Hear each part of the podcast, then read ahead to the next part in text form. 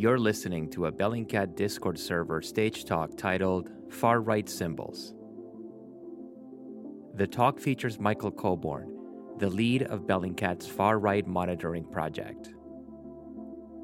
Michael spoke to us about a recent article in which he wrote about how to identify and understand far right symbols found online. The stage talk was hosted by Giancarlo Fiorella on the Bellingcat Discord server on April 13th, 2023.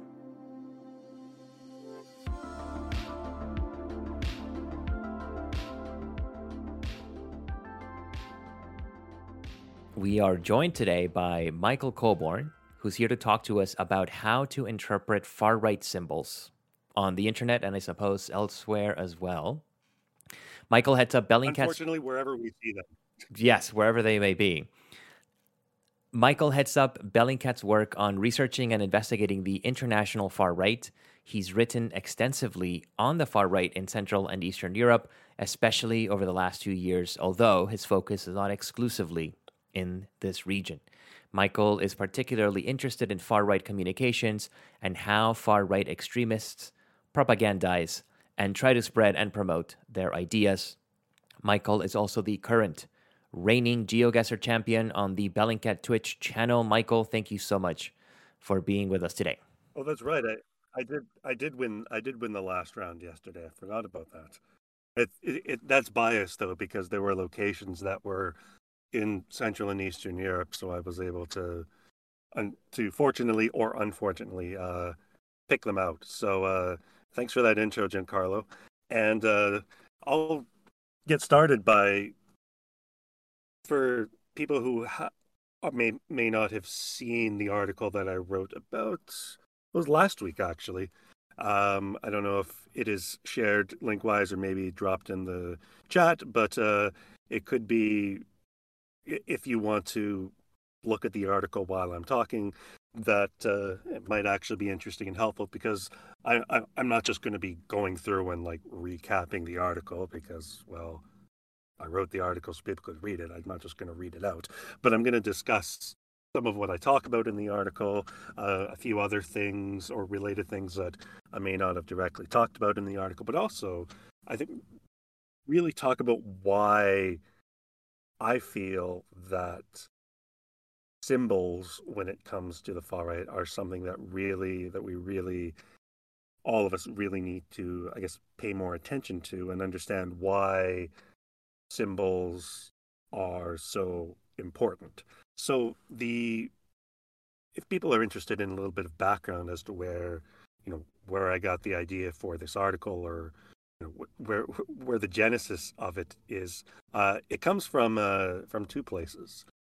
One is with some of the work that uh, we've done with the with the far right uh, research and investigations over the past two years. Is we have been giving uh, trainings and workshops to journalists and researchers across, well, not just Central and Eastern Europe, and certainly not just journalists and researchers. We've also uh, done some training sessions and, and seminars with scholars as well.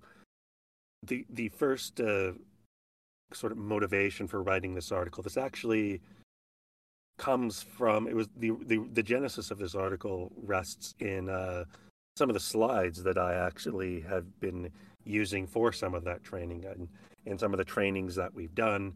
Uh, there's been uh, I give uh, sort of an hour or more, uh, you know, background on understand. I think the, the, title of the slide deck I can't even remember exactly what it is. Oh, making sense of the far right. That is the title that I have for that slide deck. And part of what I have in that slide deck is you know a few slides and a discussion of how we should and shouldn't interpret and understand the far right symbols that we see in open source research or what we think might be far right symbols in in the course of doing uh, open source research. So that the the the primary genesis, I guess, for this article was coming out of those slides where, in giving some of these trainings, I saw how receptive people were to the content how interested people were in it, but also how much more I still needed to get into it. So I thought, I'm going to turn this into an article. So, simple idea. And the second, one of the second motivations for doing this article is the way if you if you've read the article or if you have the article up right now, uh, you can see the way that I I've written the article, the, the lead for the article, talking about a uh, kind of a stereotypical image that we often have of of the far right, and it was because uh, our colleague uh, Tristan had shared on the far right monitoring Discord channel. I of course recognize many names from not just that uh, that channel but other channels as well, and kind of shared. Oh look, here, and actually I think Tristan, if if you're listening, I don't know if you're here or not, uh, but we he also shared something a few days ago, another sort of a kind of stereotypical image of what the far right looks like, of what, what we often think, you know, oh, this this is what somebody on the far right looks like. Somebody with a shaved head, a swastika literally tattooed on their head in front of a swastika flag. But part of why I think we really need to focus more on understanding far right symbolism is because most of the far right across most of our societies they they're usually much more subtle than this, and they're they're not they're not quite as blunt as the the stereotypical image that we have of them would suggest. Uh, with some exceptions, to be, there most of most of the far right extremists that we might come across are not actually flying around swastika flags, giving Hitler salutes and and the like. Some do. I'm sure that we can find enough examples of them, but for the va- the mass majority of them, do not, and that's what makes it much more difficult to understand why the far right uses the symbols that they do. Is because there's an element much there's a much greater degree of complexity and game playing that than we might realize at first. I'll talk a bit more about that later But just to before I get into some of so what the, the key things that I want to talk about. One, there's a few. If you're if you're sitting there, or you know, hypo, you or maybe a hypothetical person is, uh, you know, sitting there and thinking, well, why why should we uh, pay attention to uh, you know far right symbols, or why why do you think symbols matter this much? I, I won't I don't want to bring this too much into some sort of like theory discussion or like we're in a graduate seminar or sociology or political science, which is what my background is in, um, or or anything like that. But symbols are not symbols. Symbols really matter, and they don't just matter for the far right. They matter for myself. They matter for Giancarlo. They ma- they matter for every single one of you listening right now. They, the symbols that you are, that you have some sort of emotional reaction to, emotional connection to, the symbols that you yourself might wear. Literally, you might have them tattooed on your body. They're symbols that are evocative to you of maybe your national or religious or cultural or subcultural belonging. But they're not just a reflection of who you are. Symbols actually have the power to honestly to help create identity they are a, something for us to focus our energies around there's something for us to emotionally become stimulated by and there there's something that allows us to communicate with to bond with to to form connections with other human beings. And that goes, they can go all the way from, you know, you're traveling in a for if if you're say like me and Giancarlo, if you're a Canadian and you're you know you're traveling for the first time and in in Europe, you know you're in Amsterdam for the first time and you think it's you think it's incredibly strange and scary. It's not, but whatever. And you know you you, this is something unfamiliar, but then you see somebody else maybe with not even just a, a, Canadian flag pin or something like that, but they've got like uh, I'll go all the way to my hometown with this one. You see somebody with like an Edmonton Oilers shirt or logo on, and immediately that symbol, even if it you know a symbol that seems superficial, like a sports team symbol, or you know something that's symbolic of a, a very specific sort of regional or city identity, feel a bit of connection to that right away. And this applies, like I said, really think like as you're listening now, really think about some of the symbols, not just that you are that you respond to or that that that you use or maybe you're like like have tattooed on your body. But th- think about, you know, we don't need to, to name them all, but think about the kinds of symbols that absolutely disgust you, the ones that really that you react negatively to, that that piss you off you know, I think some of you can imagine what some of those symbols are for me. But uh, then, if you're here listening, well, they probably are a lot of the same for you. But that's one thing I wanted to underscore without diving too much into a boring theory understanding of why symbols are important and why symbols matter is well, they matter to all of us, not just the far right.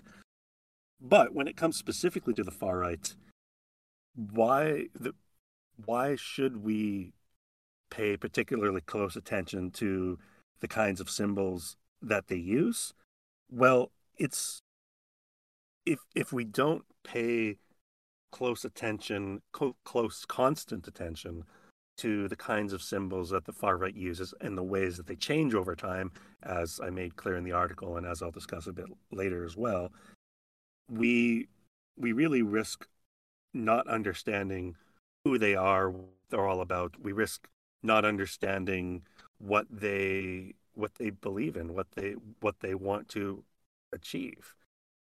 We if if we treat their symbols as you know un, unimportant or we don't pay attention to them, we don't monitor them, we don't analyze them, we don't we, we don't situate them in you know a comparative context like we don't compare if we don't consider the kinds of symbols that a far right group uses in the US and then realize there's connections to ones that have, that are being used in Europe. If we don't compare them, we miss out on knowledge. If we don't compare them time wise, we miss out on something.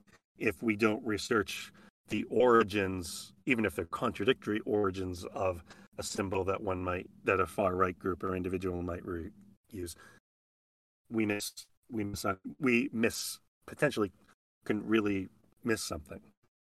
And the, the far right, as I'll talk about, and as I think I've made clear in the article, there is the far right really deliberately uses symbols in a uses symbols and communicates in a very deliberate way to try to mainstream its ideas. And there's a quote that I have in my notes here. I'm just going to pull it up.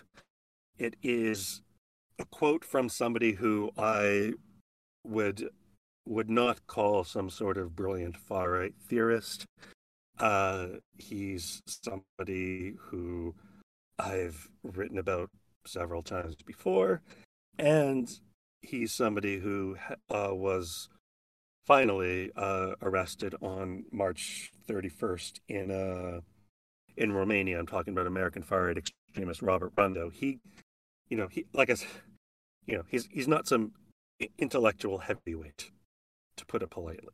But sometimes in some of the the podcast interviews that he's given, because he's so well simple and straight talking, sometimes and I joke with this when I talk about him specifically, he's he's very good at saying the quiet parts out loud. You know, he says things that other people on the far right won't quite say in quite the same way. And in some podcast interview he gave in November, he he he he said he gave this this quote, this series of quotes, and I've got it condensed a little bit here. And this I, I had it highlighted and put in like giant bold point font in my in my notes as to you know, why why this is an important quote. This is this was Rundo talking about uh, why why he feels it's important to engage in what he calls in street what engage in what he calls street activism. So putting up graffiti with, with obviously certain kinds of symbols. Uh, engage, you know, making far right fashion. So putting these kinds of symbols on T-shirts. And what he says, and this is I'm quoting him now. He says this. I think people, I'm not going to read it in his accent or his manner of speaking. So, unfortunately, if you're looking for some acting chops for me, you're not going to get it. Okay. I think people get really confused about the point of street activism. The point is to normalize it. The point of it is to make fascism and nationalism something that you see while you're walking to go get a fucking cup of coffee. It's to make it normal. And he goes on to say, some young kid, when he does get introduced to our ideas, to him, maybe it's not going to seem so crazy anymore. You know, when you start talking about Jews or something, maybe it won't seem far out. Or maybe if you start talking about white pride, it won't be this like crazy, ridiculous topic because, you know, he's seen it written on the streets everywhere. When he sees a, a Celtic cross in school and they say it's a hate symbol, maybe he won't be so shocked by it because he's seen like 10 of them tagged up around his neighborhood. So that's when people, if, if, if you or somebody who's not listening would want to ask me why, why focus on far right symbols, Mr. Rundo has just told us why we should. And it's because they are deliberately use, trying to use symbols as a way to, as part of a communication strategy to mainstream their ideas. So with that that context kind of given in mind, uh, uh, what I'll go through now with, with without belaboring the point too much about uh, you know some of the introduction is if you in looking at far right symbols, which obviously a lot of my work at Bellingcat involves, whether I want to or not, involves a far right symbol flashing not just across my computer screen, but across my you know across my camera lens because I, I do do a, a, lot more photography these days. It may not be public yet but you know taking pictures of graffiti of stickers of far right symbols in public places.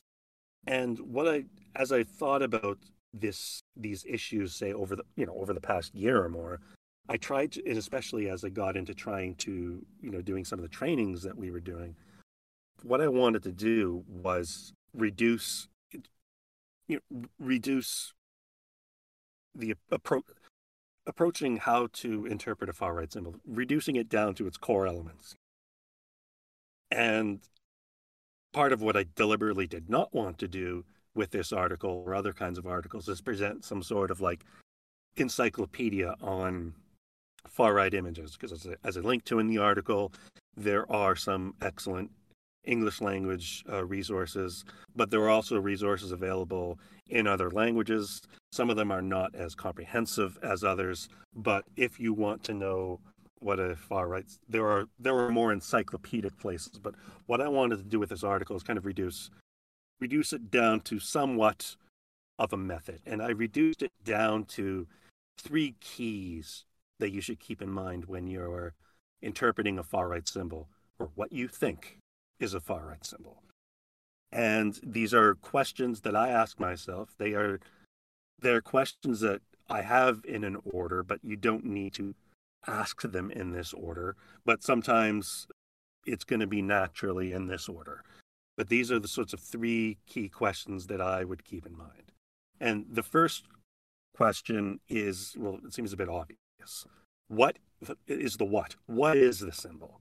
You know, if you think or you you think you being polite here you strongly suspect that what you're seeing is a far right symbol you know you're you're in a particular city and you see uh, a a swastika graffitied up on a wall with the words 1488 on it you know that's you don't probably don't need to do a lot of research if you're interested in the far right to understand oh this is the symbol that i'm looking at but what the far right likes to do is use a lot more obscure symbols or even co opted national symbols or they use symbols that, as I'll talk about a bit more later, they use symbols that actually have ambiguous meanings.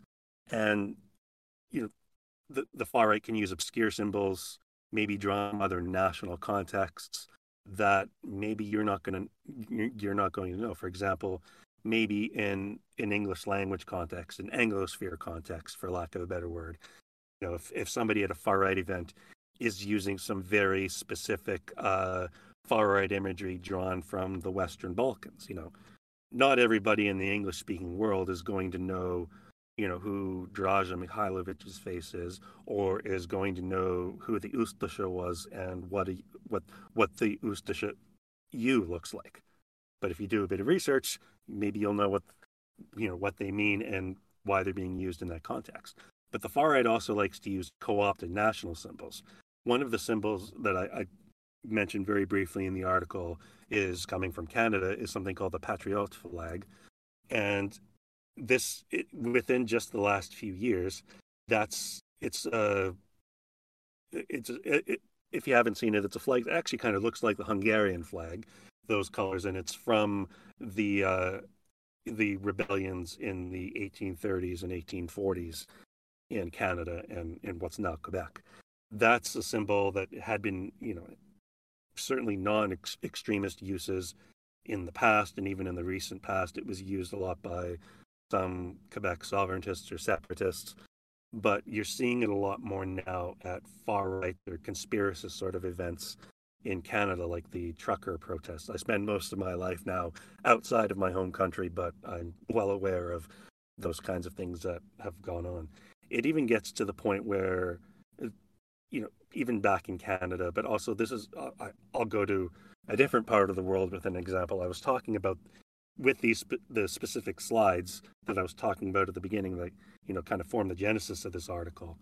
Uh, I we I was in uh, Poland in Warsaw giving some giving training to to some journalists uh, and researchers there, and we we were talking about this exact issue, how the far right in that country in Poland uh, you know, co-ops, national symbols, even just the white and red Polish flag. And the some of the journalists there told me that over the over the past several years, to to some degree, the people people who flew the Polish flag, you know, much more publicly or like had it on their car or something like that, they were increasingly being seen as maybe not far right extremists, but if, in other words, if you had that flag, if you were flying your country's national flag, there's a good ch- good chance, much better chance than ten years ago that you were, you know, more, much more right wing and more nationalist in your views. That's you've actually started to see that in in Canada as well, where you know several years ago I'd seen much more frequent, you know, much more frequent flying of Canadian flags on trucks and cars, but ironically, you don't see a lot of you don't see as much of it now because people rightly or wrongly associate it with the with the truckers protests and other other sorts of uh you know far right uh, related uh, instances like that. So the far right is, is more than happy to try to co-opt even a country's normal mainstream official national symbols. But it also applies to you know fascist slogans like the Me ne frego uh, Italian fascist slogan that I ha- that I've mentioned in the article. It can include codes like the H, well, an HH or 14 or things like that, and, and other sorts of other sorts of colors. And uh, I, I, I, I don't have a I don't have much of a chance right now to scroll through the chat, but uh, I did quickly glance at the chat, and uh, you know, somebody I, I believe did mention that you know neo Nazis in places like Germany and Austria have to do much more game playing with the symbols they use because, for some obvious reasons, there are laws against flying some very very specific symbols and flags in those countries. So that's why a lot of the times when you're identifying what you think might be a far right symbol, it's not going to be obvious and I think the most important thing is actually leading into the second question. First, we t- first ask the what, then the next is kind of who, when, and where. In other words, the context. And like I say in the article, I'll be the first to, admit that saying "oh, context is everything" is maybe the biggest cliche in the world, but or one of them. But it's true because if you are trying to understand far right symbolism or what you think is a far right symbol that maybe you've seen on social media, maybe you think you've seen it on a sticker or piece of graffiti in your city or town, if you're judging that symbol outside of context, you're you're not doing it right. And frankly, you're doing it completely wrong. Symbols, no symbol exists outside of a social context. And again, I'm sorry to make it that it, uh, you know, maybe sound like I'm going into a theory seminar again, but uh, I really have to stress that. And it really comes into play when when you're trying to interpret and understand far right symbolism is what else is around it? You know where like if i if i see a piece of what i think might be far right graffiti where is it? Am i seeing it on a wall and there are other symbols around? Are there other symbols in the neighborhood? If it's on a social media page are there other pictures like it? Because well to be honest when people deliberate when people display far right symbols well they usually don't just display one. You know you'll see if somebody has one tattoo that you think is a far right symbol there's a good chance they've got more. And there's a good chance you'll be able to see them within you know a split second. You need to add in order to assess a far right symbol in context you really need to ask yourself like i said where it is. You need to assess who's communicating it is it somebody who self-identifies as far right or is there something a bit off about it is there something like oh i didn't this doesn't these there's something not right here about this person displaying what i think might be a far right symbol they don't seem to have anything else that that uh, suggests they have those those views. If it's a piece of media, when when if you can tell when was it photographed or filmed, like is is it an old image? Is it new? Is it around a certain event? These are all techniques that you can uh, obviously use digital investigative techniques for. And one of the key in assessing the who, when, and where, understanding these symbols and context. One of the key examples that I give in the article with just a handful of paragraphs, which could be an entire dissertation unto itself, is how the far right likes to, or elements of the far right, shall we say, like to use co opted Norse or pagan imagery, but also quote unquote Norse or quote unquote pagan imagery. I think somebody in the uh, if in the far right monitoring channel, I don't, I, I apologize, I don't recall who, maybe you know mentioned something in in the chat that you know that the symbol that I have in the article is you know which is called a um, I'll mispronounce it called a Vegvisir, which looks almost like a snowflake, but it's like a wayfinder type symbol.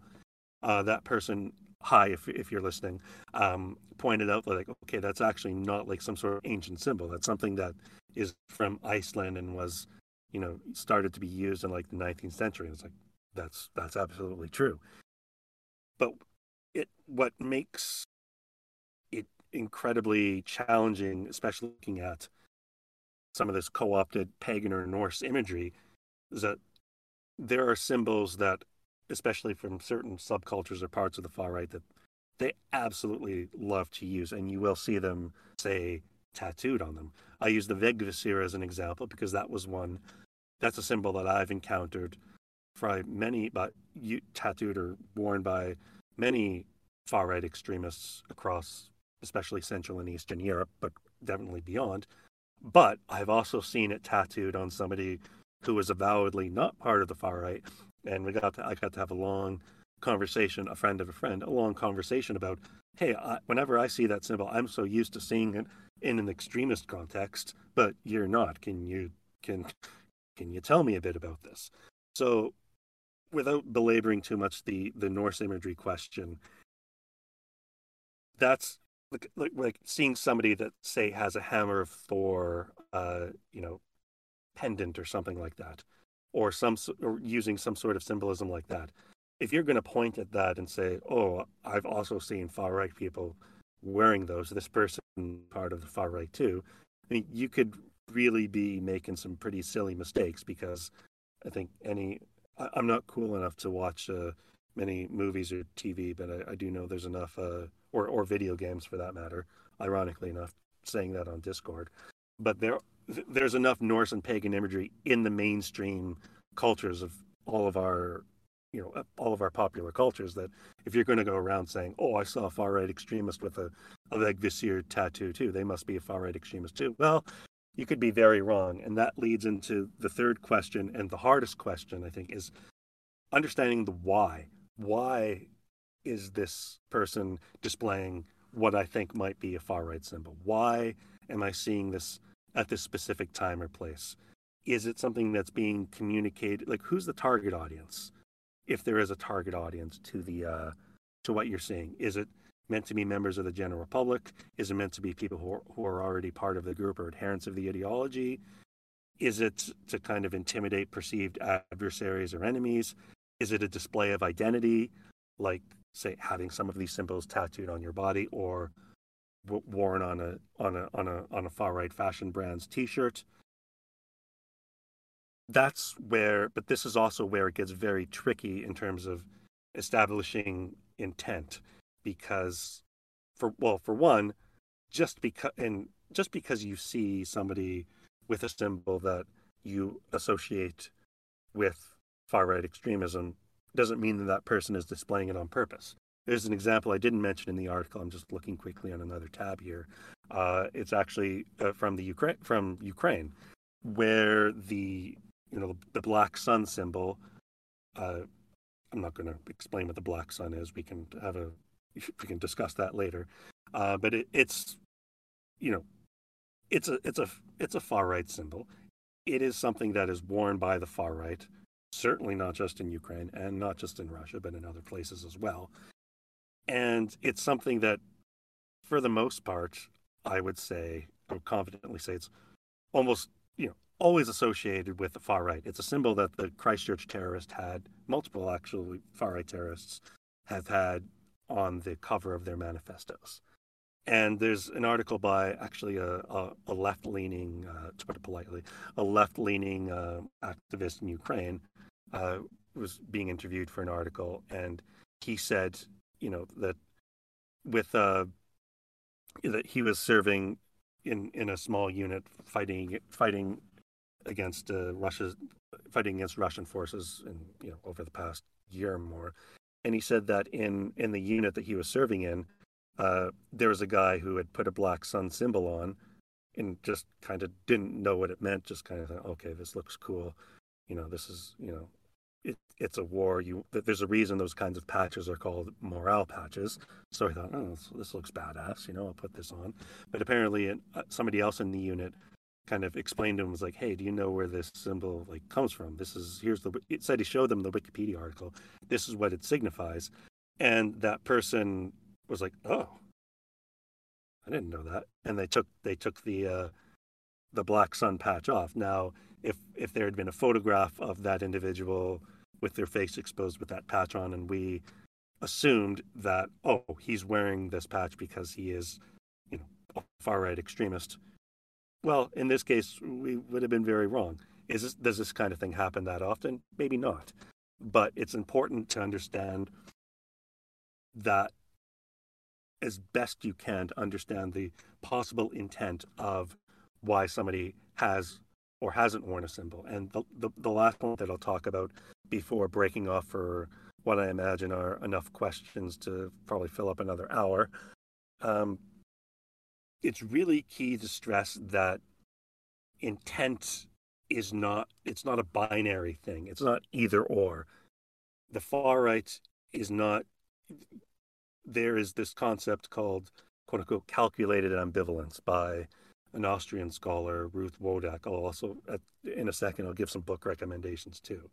She calls it calculated ambivalence, and she calls it, I quote this in the article, the strategy strategy of addressing multiple and contradictory audiences via a single cleverly layered message. Without belaboring the point too much, within the context of the far right, and especially the extremely online far right, that means that the far right can simultaneously claim, oh, they're trolling, we're just trolling by using the symbol, for example, the OK hand symbol. But then at the same time, it can be deadly serious to a different audience.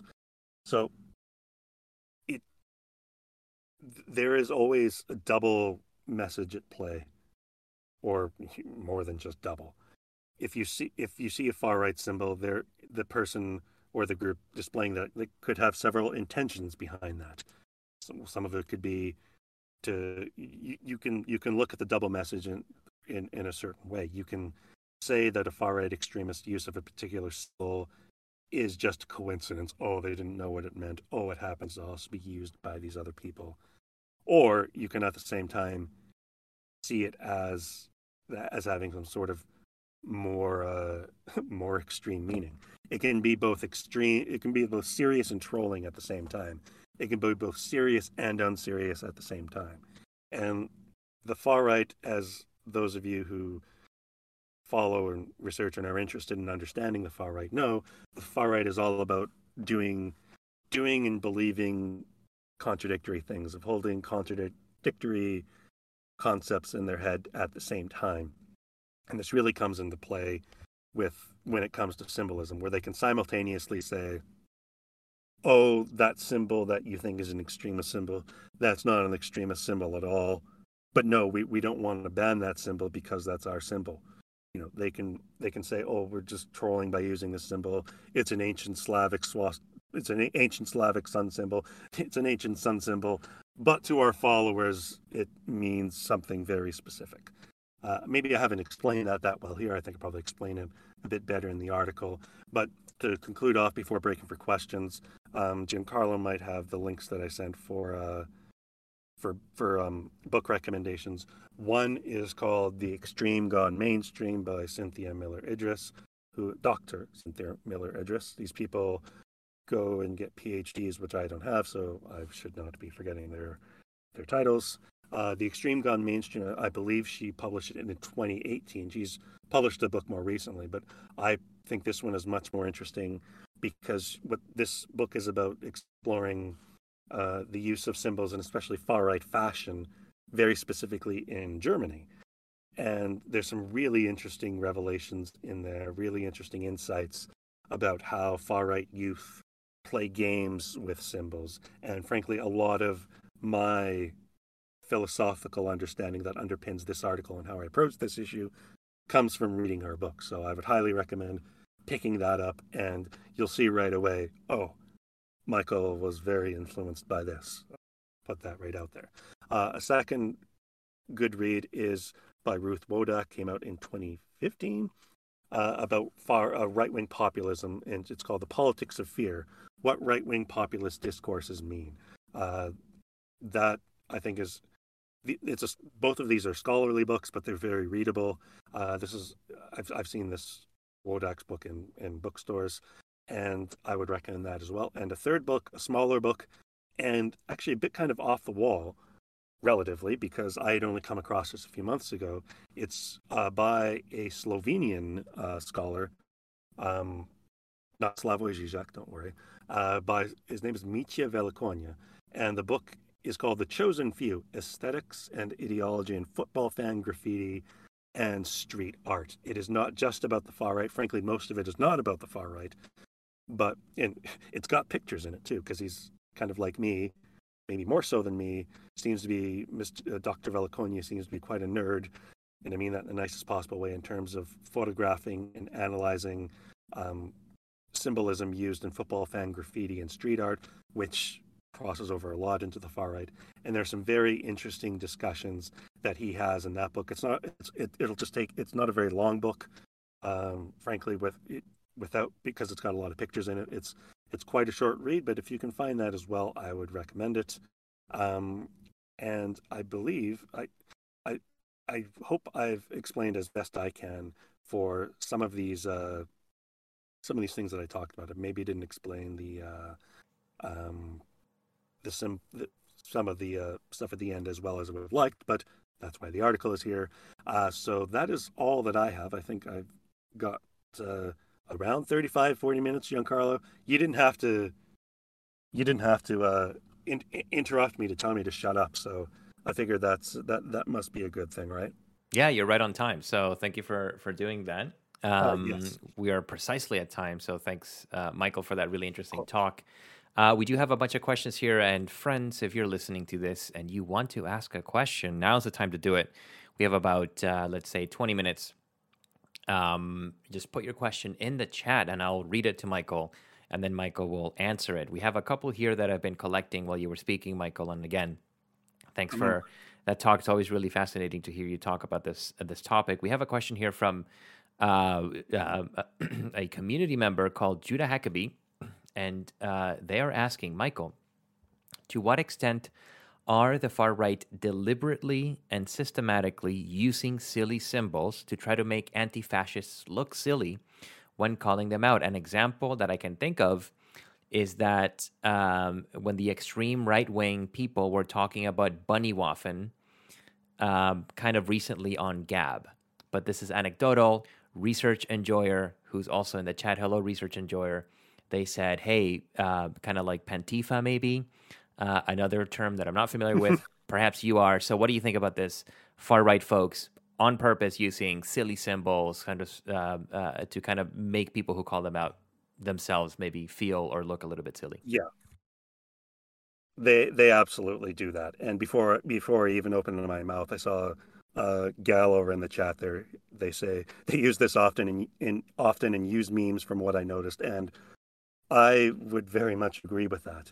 I, I use the, the OK symbol as an example in the article of uh, a, a very use, useful, in terms of understanding, useful example to understand how how the far right likes to play this play this game, where they will. Do, there are, um, I think, many cases, sometimes in some very very specific subcultural contexts, where they're deliberately using things that are silly, things that are stupid, things that maybe are funny, and things that are you know using memes to you know, to to talk about things in a way that if if you whether you're you know a journalist like myself a researcher a scholar or like the example question if you're an activist if you consider yourself an activist trying to counter counter that in your own way the they deliberately try to do this to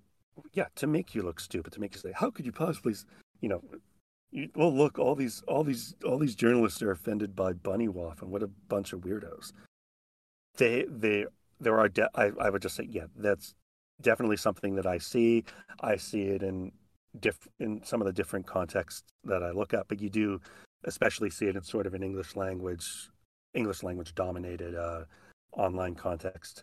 But I think the trick, if there is a trick to when these situations come up, is to, well, for lack of a better word, try to deconstruct the sim- the, what they're doing, saying, okay, like, don't play their game, which is to, so basically what you should, I'm not explaining it well, but just collecting my thoughts here as my tongue trips over me. What what you should do is deconstruct why deliberately why they're using freaking Bunnywaffen or other sorts of silly obscure things to kind of cloak their ideas and to try to make you to make you look silly. Be like this is what they actually mean because this is what they say when we think we're not paying attention. This is what they say in their own chats about it. It's a one of the key things to do is to is to um unpack this concept of doublespeak, which the far right uses, which is a uh, you know there's there's front stage that they project to the public, but there is much more of a backstage as well. The key is to the extent that you can understand the message that is communicated backstage. There's much more I could talk about that, but I hope that kind of answers the question, which is basically yes, it definitely exists. Thanks for that, Michael. We have uh, a couple of other questions here. Uh, one from, uh, I always say this incorrectly, and I apologize because uh, you're often in these talks, and um, I should learn how to say your name properly. I think it's Wojciech the Bear. Hi, Wojciech. Uh, and their question is Do you have any advice, Michael, for left wing groups that are looking to reappropriate national imagery? I feel like it's a poor decision to just leave that to the far right. I would say that's that's a question that that that is not that I mean, you specifically talk about left wing groups in this context. I think this applies to anybody, any sort of political or non-political group who is opposed to far right extremism is uh, but I think it's an issue that a lot of countries and cultures grapple with. Now, I, I, saw your name, Wojtek. I'm going to assume you, you can correct me if I'm wrong, but I'm going to assume because of the Wojtek, the bear reference, that you may be from Poland or familiar with Poland. And I'm just thinking of what I know of the Polish context or comparing it to other countries that I might know a bit better. And I think I don't think there's an easy answer, but I think you identify something that is key, which is, and it's, even though in your question you, you talk specifically about you know left wing groups, this I think this is this applies across the board. Do is to not concede the use of these symbols just to far right extremists. You know, because let letting those you know no, normal national official symbols become seen in public discourse as almost like the property of the far right, I think is is a very bad thing, especially as as that kind of tendency would would uh, would go on over time. In terms of how to do it, unfortunately, I don't really have an answer or a quick answer. But what I would say is just in in the context of media and public discourse, including you know communications, events, rallies, things like that, to not shy away from the presence of these symbols. Maybe you don't fly them everywhere in the exact same way that those on the far right would, but I think in general, yeah, do not. I think you're on the right track, which is do not concede all the ground to the far right. Don't be like, oh well, the far right likes to like, oh, only in the Netherlands, only uh, you know, only only farmers and you know strange QAnon type people fly the Dutch flag. I don't want to do that anymore. I think that would not be a very good thing for for for the country that I'm in right now. Again, I hope that kind of answers your question, or at least you know helps. Thanks, Michael. Um, we got a, about ten minutes here with Michael Colborne uh, before we end uh, this stage talk.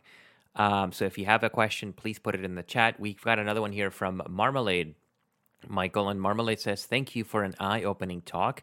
How do you approach the plausible deniability that far right dog whistles use with preventing the co opting of symbols? I feel like that maybe speaks to the previous discussion that you were just having. Mm-hmm. Yeah, I think what's what's key when trying to unpack, or again, to use the pretentious word, to deconstruct the, the use of those symbols is, is to do exactly that, is to expose exactly what they're doing, how they're doing it, and why they're doing it, and what they exactly what they want to do by it, by it. Whether it's using these, you know, why explaining why you know why in my view using a term like globalist in the english language context is you know, very much, I think, a dog whistle and, and other other sorts of things like that. I think the key to not conceding the ground, especially if it's like a co-opted symbol or an ambiguous symbol, is just not to completely concede ground to the far right extremists who want to use it. Like, I, I would imagine this this is not a subculture that I you know am am part of, but say people who are into sort of neo paganism into Norse imagery or th- those whether they're into the symbolisms, the kind of subcultures around it, or whether they subscribe to those religious beliefs. I think the key, and I, I, think some of this does go on. I think the key for like those kinds of subcultures would be to push back and to be like, no, no, no. this, the, you know, this, the, this Vegvisir or other, other, the Hammer of Thor is not just you, this is not your symbol. You're you're perverting it, and you're you're you're you're using it for the wrong reasons, and entering the discourse to make sure that people are aware of other interpretations of a symbol's use and why certain types of far right actors are are are are, are co-opting and using those symbols. Thanks, Michael. I think we're going to continue with this theme here, but perhaps take a, a, closer look at the case of Ukraine. I feel like uh, this question might be the topic of a, of its own probably series of lectures because it, I feel like it's a heavy one. Pro- um, probably, yes. So I'll just, I'll just, preface it that way. Um, I'm not an expert by, I'm not an expert period on this, uh, but I'll go ahead and ask the question because um, I think it's interesting. And it's from Step. Hello, Step. And Step says, Michael, how do you suggest that Ukrainians navigate the issue now and after the war of Azov symbolism, including the Wolfsangel? On the one hand, they are displaying these far right symbols, but on the other hand, uh, these are our armed forces and our heroes, asks Step. Uh, and they're defending us from this much more real fascist and and and terrorist threat. Again, this is uh, Step's mm-hmm. question here. Uh, what do you think, Michael? I think I think Ukrainians already are doing that, and I you see that you, you kind of saw that even before the invasion, but I'm I think you really saw it also over the course of last year with you want I mean you want an example of why symbols are important. You look at how some of these symbols that Azov, whether we're talking about the regiment specifically or the the broader Azov movement that has existed around it, um, this like the symbols that they used in 2014-15, like especially the the regiment logo that had the black sun on it, you don't see that in an official context anymore. You will see it in other places. The Wolfsangel like logo, well, that's been slight that's been modified even before the invasion. You don't see the symbolism used in exactly the same way. And I think the key for Ukrainians, not just going forward, but now, but also I, I say this with some level of optimism, some level of optimism, because I see this going on, is the it is not a case of the rest of Ukrainian media and society adapting to the symbols that Azov and other far right elements have used. It's the far right themselves realizing, you know, maybe we shouldn't use some of these symbols anymore, even if in some cases it's superficial, even if some cases I think there's some element of game playing and double speak with it. But I think what's key going forward is to recognize why some of the, the especially the very specific symbols that were used in the past, like the, the black sun, but I mean, it's still being used, but in many places, but not in an official capacity. It's an, it's important to understand where some of these symbols come from, what they mean to those who have who have displayed them what it means to those who promote them now, and but also and also what it means internationally to other people on the far right. So I, I think the key going forward for Ukraine is some of what you know I've already seen going on even somewhat before the invasion was a bit more calling out in terms of when you'd see some of these symbols used knowingly or not in public places. Be like, um, should you know should should we really be using this symbol? And I think one one well maybe it's easy, but you know there are cases over unfortunately over the past you know 14 months of Russia's full scale invasion of Ukraine. You know there are images that do pop up, images and video that pop up in media, and obviously get played up by pro-Russian and Russian media of some Ukrainian soldiers having far right symbols or even neo-Nazi symbols on on on their you know on their person whether knowingly or not i think one key way to underscore how important those kinds of symbols are in a negative way is to just stop wearing those kinds of symbols. Even if it's such a small number of people doing it having somebody with the black sun symbol getting photographed and then you know or even worse symbols like a totenkopf. Just even if it's only a handful of people who have those kinds of stupid symbols on, cut that out, and you know, then those symbols are less likely to you know enter enter not just discourse but propaganda, and I think in general, I hope I hope that maybe is a bit of a roundabout way to try to to try to answer the question. But yeah, I think the key is just to do some of what I've talked about in this article, which is, you know, de- deconstruct the use of some of these symbols, acknowledge that there is that there are contradictions with the use of these symbols, acknowledge that you know that there are complicated contexts, to put it lightly, for some of these symbols, but the, to, to not just take the far right's explanation at face value when it decides, when it explains its use of a symbol a certain way.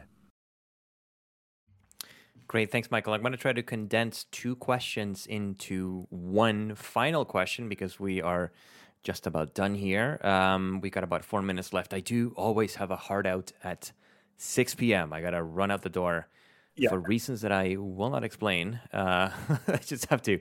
Uh, I have a hard out at six. So uh, I'm going to try my, to condense two questions my, here. Mine is, mine is to make a sandwich. So.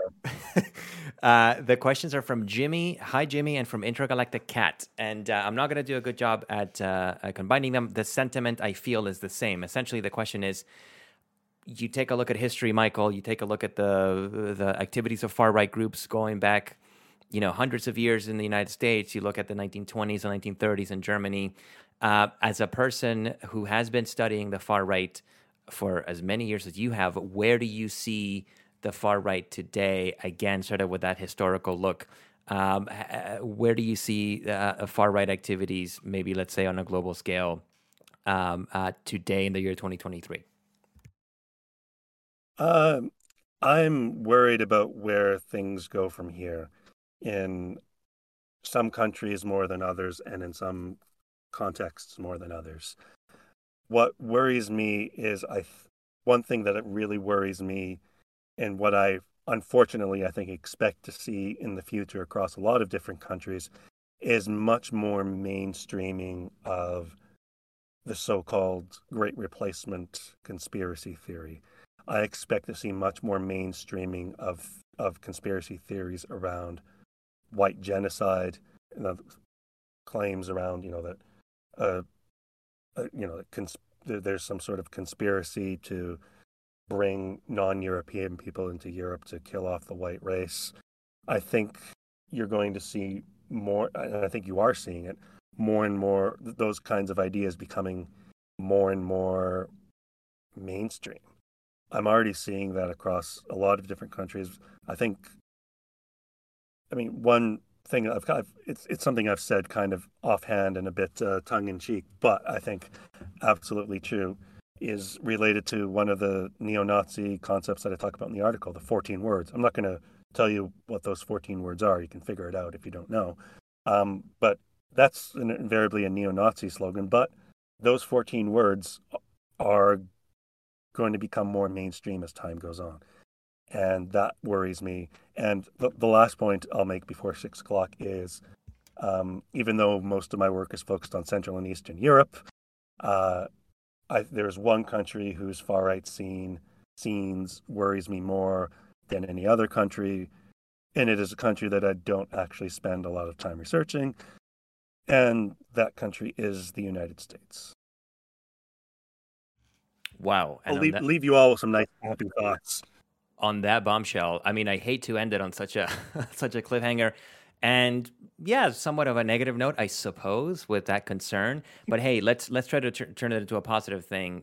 You know, if this is something that concerns you, yeah. there's all kinds of stuff that you can do. You can get involved in all kinds of different levels, uh, right, Michael? There's activism. Yeah. There's research that you could do. Um, I don't know. Maybe I'll, yeah. I'll I'll I'll break my rule of having to run out the door at 6 p.m people want to help out, sort of get involved in this kind of stuff, what, what do you recommend?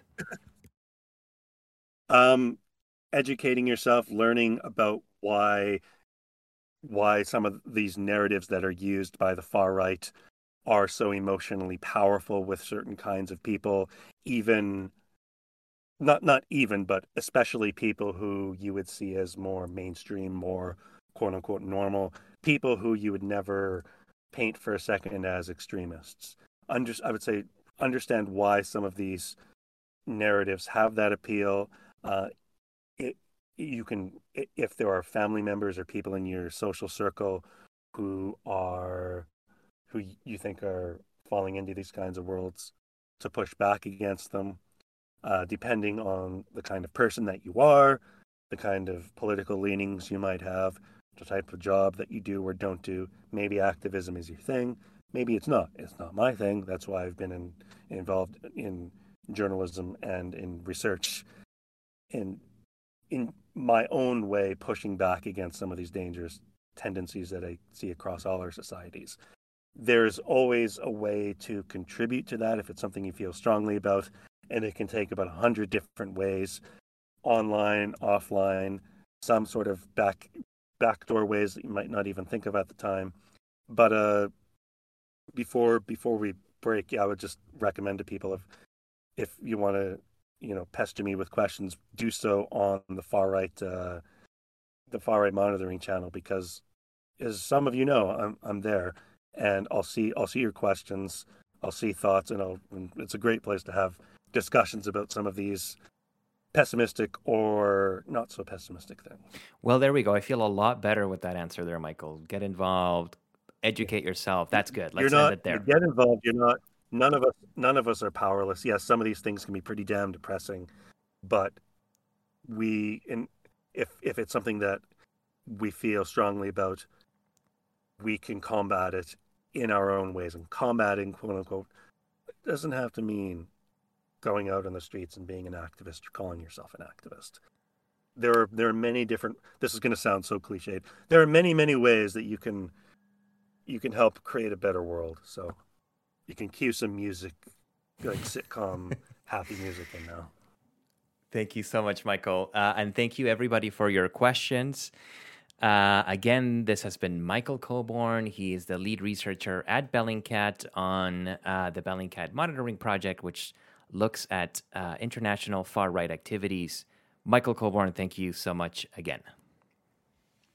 Thanks, guys. Take it easy. All right. Have a good one, everybody. Thank you for coming. And this will be on SoundCloud next week. So have a good weekend. And thanks again, Michael. Thank you for listening to the Stage Talk. If you'd like to catch a Stage Talk live and ask the guest questions, join the Bellingcat Discord server by visiting www.discord.gg forward slash Bellingcat. The music you've heard is titled 1983 by Ben Elson and is courtesy of Epidemic Sound.